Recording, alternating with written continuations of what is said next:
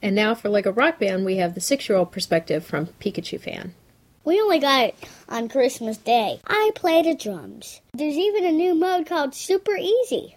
That's what I've been playing. We've already bought three vehicles one that goes on water, one that's a school bus, and one that's our tour bus. My favorite part is when you, you do the Ghostbusters! And it's also a challenge. There's way much more. And now the adult perspective.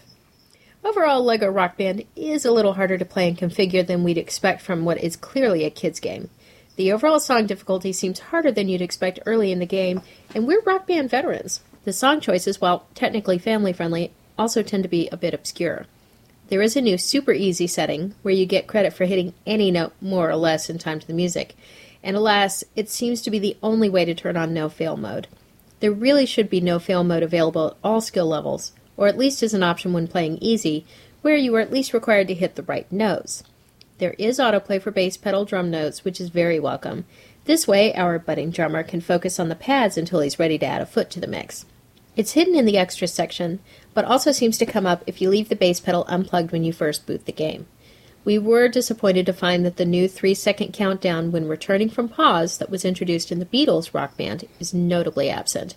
Hopefully, a patch will address this at some point.